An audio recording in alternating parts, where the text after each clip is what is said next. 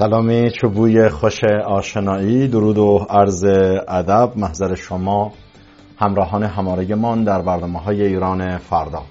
درودی ویژه تر دارم طبق معمول تمامی شبها. محضر یکایک شما مشتاقان آگاهی و دانایی در برنامه شامگاهی صفحه یک.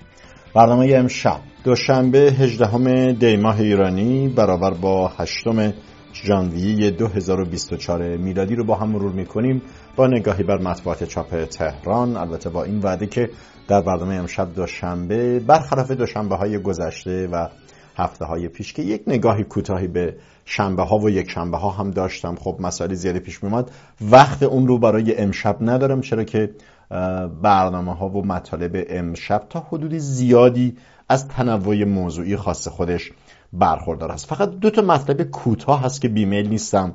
از دو تا روزنامه در طول شنبه یک شنبه اشاره کنم و بعد برم روی مطلب مباحث انتخاباتی خب بر صد تمامی روزنامه ها هستش. بحث حضور آقای روحانی و خبرگان دو قطبی شدن رئیسی و روحانی برای مجلس خبرگان. نظر به اینکه مجلس خبرگان وظیفه به تعبیر خودشون البته قانون اساسیشون بنابر اون وظیفه ساختاری مجلس خبرگان تعیین رهبری است اساسا رقابت خب بیشتر خودش نشون میده. در این رابطه مشخص حسن روحانی هم خودش رو صاحب سهم و صاحب پیشینه انقلاب می‌دونه و معتقده که میبایستی یکی از عناصر اصلی نقش آفرین در رابطه با رهبری سوم یا فرایند جانشینی باشه. به همین تناسب خب کلیت جمهوری اسلامی در یک مدار نظامی گرایانه قرار گرفته.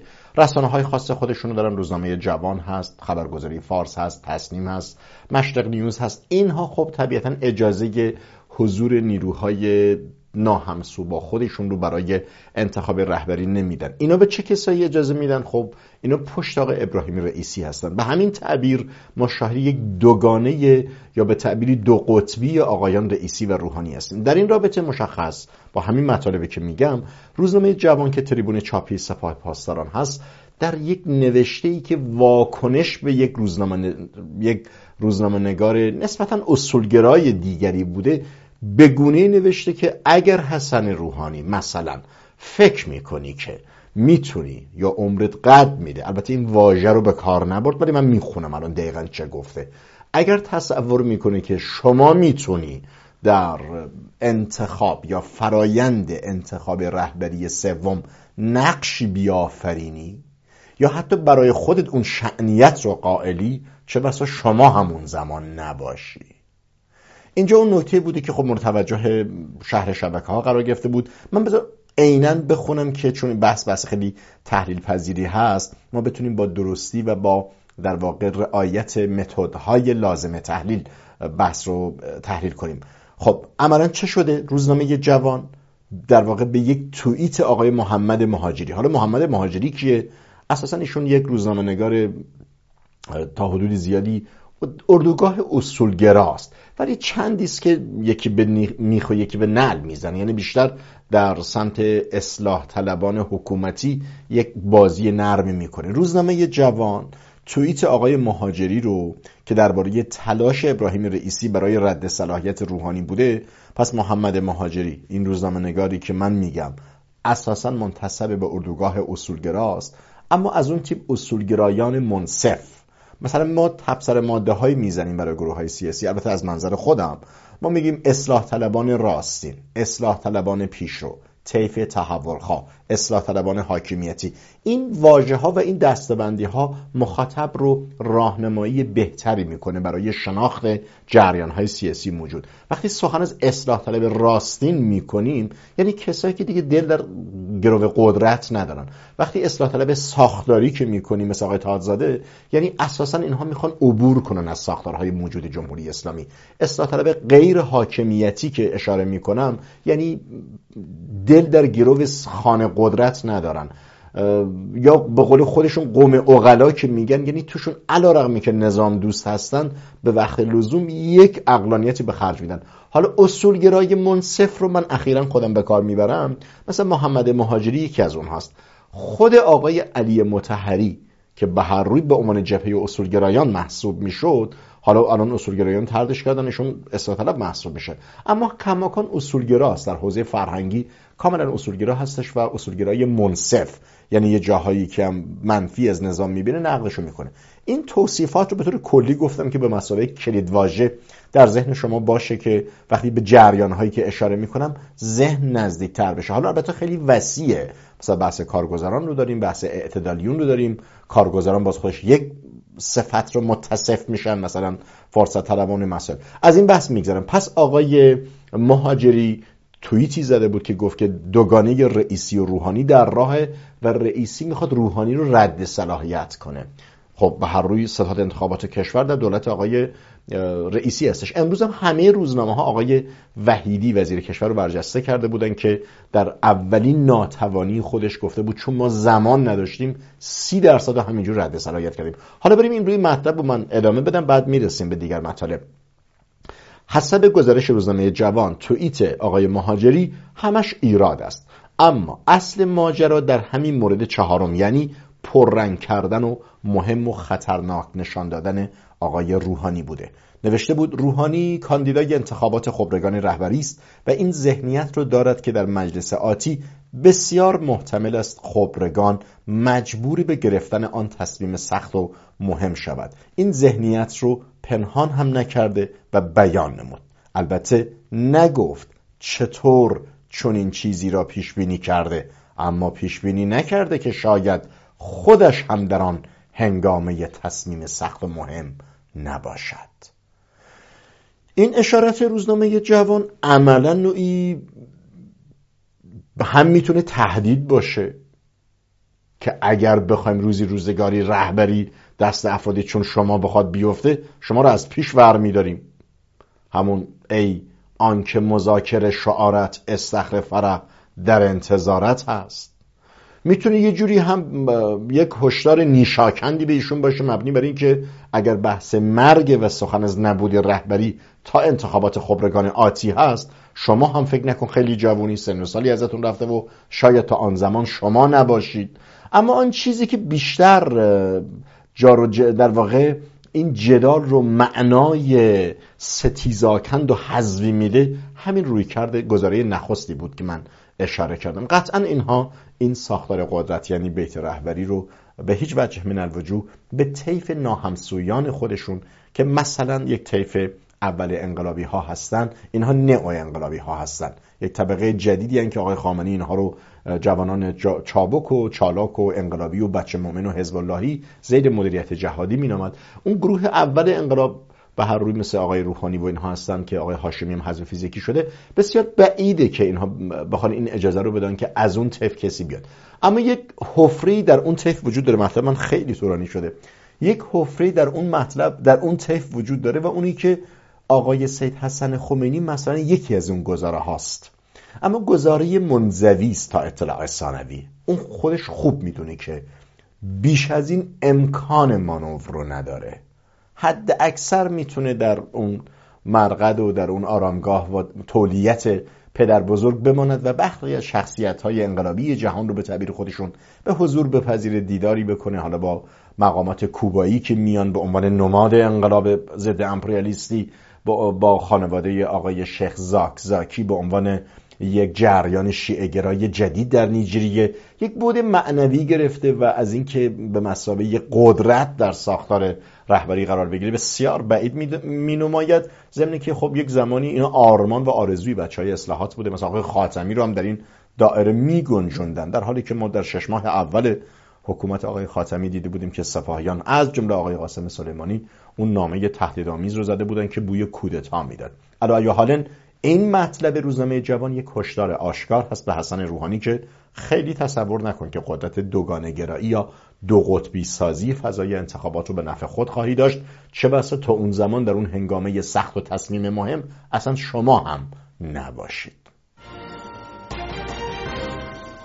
درودی دوباره محضر شما بینندگان عزیز و ارجمند برنامه ایران فردا. برنامه های ایران فردا از جمله صفحه یک کماکان با مطبوعات چاپ تهران کاوش و خانش مطالب در طول ساعت گذشته. مهمان شما هستم در واقع خیلی سپاس بیکران دارم. یک مطلب کوتاهی رو هم من می‌خواستم از روزنامه کیهان اشاره کنم که خب بعد از اینکه آقای صادق بحث عملیات تروریستی کرمان کماکان بر صدر تحلیل ها وجود داره. کماکان تحلیل میشه.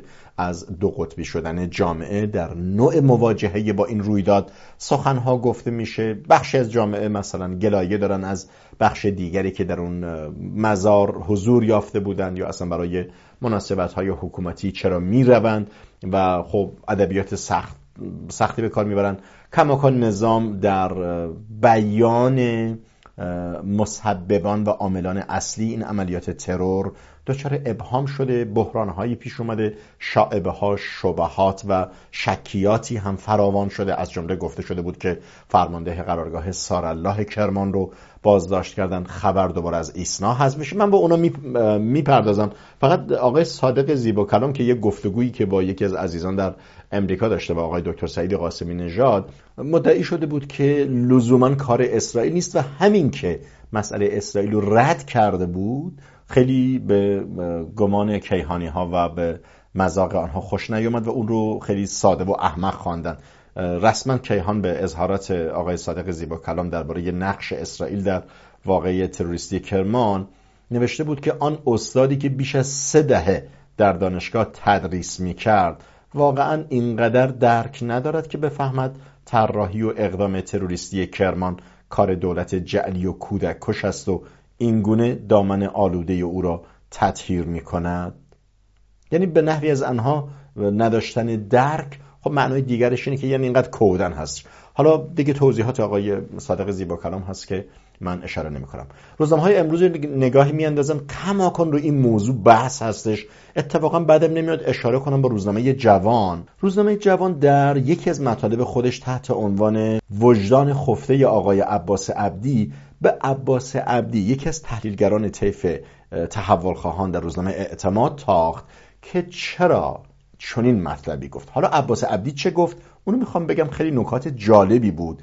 و اتفاقا به تعبیر محمود احمدی نژاد آب رو ریخت همون جایی که به هر روی درد درک بیشتر شد. البته من تماما مثل آقای احمدی نژاد صحبت نمی کنم چرا که دون شن انسانی و دون شن برنامه می‌دونم. در هر روی روزنامه جوان اشاره به بخشی از اظهارات آقای عباس عبدی تحلیلگر روزنامه های اصلاح طلب نوشت که به نقل از ایشون چرا تندروها یعنی کی آقای عباس عبدی می نویسد چرا تندروها عامل جنایت را اسرائیل می‌دانند؟ نه داعش. خیلی نکته مهمی رو اشاره کرد. چون به تعبیر آقای عباس عبدی چون داعش رو عباس عبدی می‌گوید گروه های حکومتی مدام میگن کار اسرائیل بوده. خب اونم که صراحتا بیانیه کار ما نبوده. داعش هم که شعبه خراسانش گفته کار ما بوده. حالا اینا همه که من تحلیل روز اول خودم رو باور دارم. اصلا به اینها هم کاری ندارم. اما آقای عباس عبدی گفته که اصرار گروه های حاکم و ارزشی و اصولگرا مبنی بر اینکه کار اسرائیل بوده نه کار داعش چون داعش رو اساسا حریف کوچک خودشون می‌دانند و نفی ادعاهای قبلی مبنی بر نابودی داعش.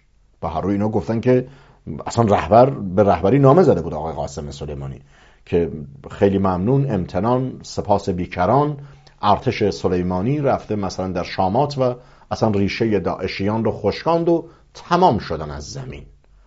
اگر اینگونه هست که داعش بخواد بر عهده بگیره پس این نقض میشه. و واسه همینی که اینا اصرار دارن که کار داعش نبوده کار اسرائیل بوده. پس هم داعش رو رقیب کوچک می‌دونند حریف کوچک می‌دونند. همین که پیشتر اعلام کردن که ما اینها رو از بین بردیم. قطعا برای افکار عمومی سوال هست که نیرویی که به لحاظ سازمانی در زمین و در میدان محو شده چگونه قدرت چنین عملیاتی رو داره؟ در هر روی عباس عبدی می نویسد چون داعش رو حریف کوچکی برای خود می دانند و نفی ادعاهای قبلی نابودی داعش است. ولی متهم کردن اسرائیل طبعات بیشتری دارد چون هم قابل اثبات نیست و هم ناقض حریف منم. خواهد بود. که نشان آشکار از شکاف امنیتی در نهادهای امنیتی برای این موضوع هستش. این موضوع خیلی قابل تحلیله. من متاسفانه فرصت ندارم چون مطالب زیادی است که بایستی به اونها هم بپردازم. ولی خیلی کوتاه بخوام اشاره کنم کماکان بخشی از های کارشناسی و روزنامه نگاران از جمله خود من کماکان معتقدند که ریشه این در واقع عملیات تروریستی لزوما به اسرائیل بر نمیگرده. حتی نوع بیانیدهی داعش هم همینطور به اونها بر نمیگرده. وقتی میگیم بخشی از جمهوری اسلامی نقش داشته حالا نه لزوما یک نقش سازمانی که مثلا بیانیه‌ای دستورالعملی فرمانی از سوی ریاست جمهوری یا دفتر رهبری اومده شده بود که اون روز اونجا رو بمگذاری کنید بدین معنا نیست. و همون بحث ستیز گروه های خودسر در سطوح بالادستیه اما نشانه هایی که این موضوع رو تقویت می‌کنه که کار گروه های ناهمگون در اون ساختار بوده باشه هر روز بیشتر میشه و هر روی مراسم سالگرد قاسم سلیمانی بوده بی آنکه اعضای خانوادهش اونجا باشن در سالن کنسرت رودکی بودن به قد قامت یاران برای پدرش داشتن سمفونی می ساختن اینا نشانگر یکی از نمونهاش اینه و نکته دیگر اون که خود نحوه صدور بیانیه داعشی ها مطرح است. نکته سوم خب رد رسما اسرائیل رد می‌کنه. در تبعین اینکه اسرائیل رد می‌کنه و باورپذیری بیشتره اینه که به دفعات گفتیم اسرائیل اساسا نیازی به این مدل ترورها نداره. اسرائیل to the point می‌زنه. اسرائیل چیزی رو که تشخیص بده نیروی رو که خونسا بخواد بکنه به گونه می‌زنه خونسا می‌کنه. مثل آقای فخری زاده رو که همسرش بغلش نشسته بود دریغ از یک قطر خون از بینی همسرش. اما اصل هدف کشته میشه. اسرائیل شیوه عملیاتش اینه. نیاز نداره تو گلزار تو خیابون کودک و زن و مرد رو حتی باورمندان با آقای سلیمانی باشد بخواد این گونه بکشه. زمینی که به دفعات اشاره کردم که اسرائیل دست بالا رو در حذف و خونسا کردن نیروهای نظامی سپاه در سرزمین شامات هم دارد. خب برگردیم به چند روزنامه نگاهی داشته باشیم. عملیات حزب الله و احتمال جبهه های جدید بسیار بر صدر رسانه ها اومده. به مسابقه یک دغدغه در تحلیل من تو روزنامه ها می‌بینم. البته خب روزنامه هایی که نزدیک به طیف مکتب سلیمانی هستن به تعبیر خودشون یا آقای خامنی هستن یا اساسا به ادبیات گفتمان مقاومتی نزدیکترن یک جوری مثل کیهان مثل وطن امروز مثل جوان اینها بسیار پروپاگاند کردن بسیار تبلیغ می‌کنن که حسن نصرالله وارد شده و الان که دیگه معادله جنگ به هم بخوره. حالا همه اینها برخلاف نشانه های میدانیه. حسن نصرالله تا اینجا کارم خیلی هوشمندانه حرکت کرده بود که نخواست گزندی برسه از اسرائیل. به اون چرا که تهدیداتی که اسرائیل کرده بود اصلا پلن چه بسا این بوده باشه بعد از غزه برن سراغ چون غزه عملا تموم شده همونی که اوایل می‌گفتیم. حالا فعلا تعدادی کشته میشن و تک و توک فرماندهی در زیر تونل ها ترور میشن یه مبحث دیگریه. نشان از جان داشتن انداموار ای ارگانیکی یا سازمان یافتهشون نیست. نشان از حذفشونه پایان یافتن به مسابقه یک نیروی کار. الان بحث چگونگی پسا جنگ پسا غزه است که اصلا مدیریتش رو کی به عهده بگیره یعنی حماس پایان رسیده. وطن امروز رو می‌بینیم در گزارشی تحت عنوان میدان نصر که نام مخفف همون نصرالله هستش تو تصویر هم خب آقای حسن نصرالله نشون میده و نتیجه می‌گرفت که حزب الله بر اساس معادله انتقام سطح حملات به اسرائیل رو افزایش داده. این موضوع موضوع خیلی از روزنامه های دیگر هم بوده. حالا ما کوتاه ببینیم بحث های غزه‌ای و بحث های منطقه‌ای رو. روزنامه شهروند رو می‌بینم در گزارشی تحت عنوان کودک کشی از غزه تا کرمان. این کودکی که در کرمان ترور شده بود و با این شیوه افتاده بود که عکسش هم دیدم خیلی وایرال شده بود. نوعی مدل سازی می‌کنند نوعی بازآفرینی صحنه ها می‌کنند و به نحوی از آنها کماکان بر اصرارشون در انتصاب این عملیات تروریستی به کشور اسلامی بس... کشور اسرائیل بسیار تلاش دارند و کودک کشی از غزه تا کرمان سعی می‌کنن به نحوی از آنها مسئله کرمان رو به اسرائیل منتسب کنن البته کودک کشی گفتن اسرائیل یه ماجرای متفاوتیه. تا شب ششم حماس اسرائیل کودک نمیکشت. همه داشتن زندگیشونو می‌کردن. شب هفتم هوا... شب هفتم اکتبر به تعبیری حماس حمله کرده و طبیعتا جنگ شروع شده. وقتی جنگ شروع میشه جنگ هم که دیگه تعارف بردار نیست. درسته پایبندی به قوانین جنگی تا جای ممکن یک ضرورت برای همه جریان های درگیر جنگ. اما نهایتا طبعات جنگ پیش بینی ناپذیره. وقتی یک گروهی که موشک و سلاح و زنان و کودکان رو در یک جا نگه میداره طبیعتا به مسابه آماج نظامی مد نظر گرفته میشه و طبعات در واقع حملاتی که از سوی رقیب صورت می‌گیره کودکان هم ایمن نمیمونن. قبل از اینکه پایبندی اسرائیل رو نسبت به حفظ جان کودکان میطلبد پایبندی اخلاقی گروه های حماس رو نسبت به تفکیک کودکان از اهداف نظامی هم میطلبد که خب چنین نمی‌کنند کوتاه اشاره کنم عقب نشینی صهیونیست‌ها از شمال غزه عنوان روزنامه خراسان بود که در رابطه با مجموعه تحلیل هایی که دارم اشاره می‌کنم که بسیاری از این روزنامه ها مدعی شدن که مثلا کشور اسرائیل شکست خورده و کشور اسرائیل داره عقب میریزه و حزب الله لبنان دیگه جانی جدید گرفته داره میاد میدان. این در حالی است که من اشاره کنم که کشور ایالات متحده امریکا به عملیات ایزایی گروه انصار الله یمن هم داده. خیلی کوتاه من در یک تحلیلی تو اتاق کلاب هاوسی داشتم یک تحلیل طولانی بوده در یکی دو ساعت بخوام اشاره کنم. همه اینها یعنی تهدیدات ایالات متحده امریکا عملیات ایزایی انصار الله تک و توک مشکندازی های حسن نصرالله همه اینها اون ازلاع جدید اون جبهه جدید جنگ رو اگر تصور می‌کنن باز می‌کند باز نخواهد کرد.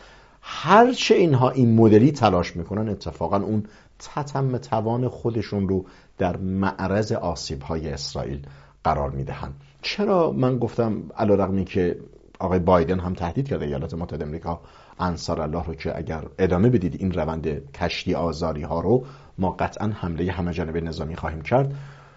این هشدارم بی تاثیر نیست اما تهران در یک و... یعنی آیت الله علی خامنه ای در وضعیت تصمیم سازی برای مشارکت دهی بیشتر گروه های نیابتیش برای یک جنگ جدید در این قامت نیست در این قابلیت نیست در این توان هم نیست. جمهوری اسلامی خودش به لحاظ امنیتی تو مسئله کرمان نشان داده شده که اصلا حفره های سنگین داره. حالا شما تصور کنید که بخواد با یک ارتش بسیار مدرنی مثل امریکا یا مثل اسرائیل وارد جنگ همه جانبه بشه اون هم برای پشتیبانی از گروه نیابتی در جنوب لبنان. این معادله فعلا خودش اینگونه نشون نمیده. اما شرایط سیاسی و همه امور در عرصه فرامنطقه‌ای اساسا اموری پیش بینی ناپذیرم هستن. حتی اگر جمهوری اسلامی بخواد تمام قد تمکین کنه از رقیب. من وقتی برنامه به پایان رسیده یکی دو تا مطلب کوتاه رو خواستم اشاره کنم. بحث انتخاباتی خیلی زیاده شما می‌بینید در آرمان و در آرمان ملی و روزنامه های بیشمار هست. خیلی جالب زمانی که من این مباحث رو آماده می‌کنم تصور می‌کنم می‌تونم به همشون بپردازم ارائه کنم ولی شوربختانه فرصت من به انتها رسیده. تک مطلبی رو که بعدم نمیاد در واپسین ثانی ها نشون بدم. شما رو می‌بینید از کیهان تشعیع پیکر شهیده انفجار کرمان در روستایی که شهید نداشت. اصلا من میگم که اینها کشت شماری شهیدخواهی خونخواهی خونریزی بخش از مختصات نظام جمهوری اسلامیه. اصلا میگن که این فرهنگ مرگ گستر رو جنازه آوری رو و هر دهکده ای رو آلوده کردن یا به تعبیر خودشون آراستن به جان جان باختگان عملیات تروریستی تا جنگ به مسابقه یک ارزش براشون. میگه جنازه یک دو خلاصه یکی رو پیدا کردیم که کشته شده به روستایی که اصلا شهید نداشت پس خوب شده. یکم اینجا بذاریم. کل مطلب اینه. که ما مرگ گستریم همه ایران رو به مسابقه یک گورستان شهدا می‌خواهیم. و این فاجعه است که جمهوری اسلامی بیش از چهار دهه بر ملت ایران تحمیل کرده. و با این مطلب وقت برنامه امشب من در همین مقال و مجال به پایان می‌رسد تا درودی دوباره در شامگاهی دیگر و با تازه های از هر روز ایران در ایران فردا بامداد روشن. آسمان آبی بدرود.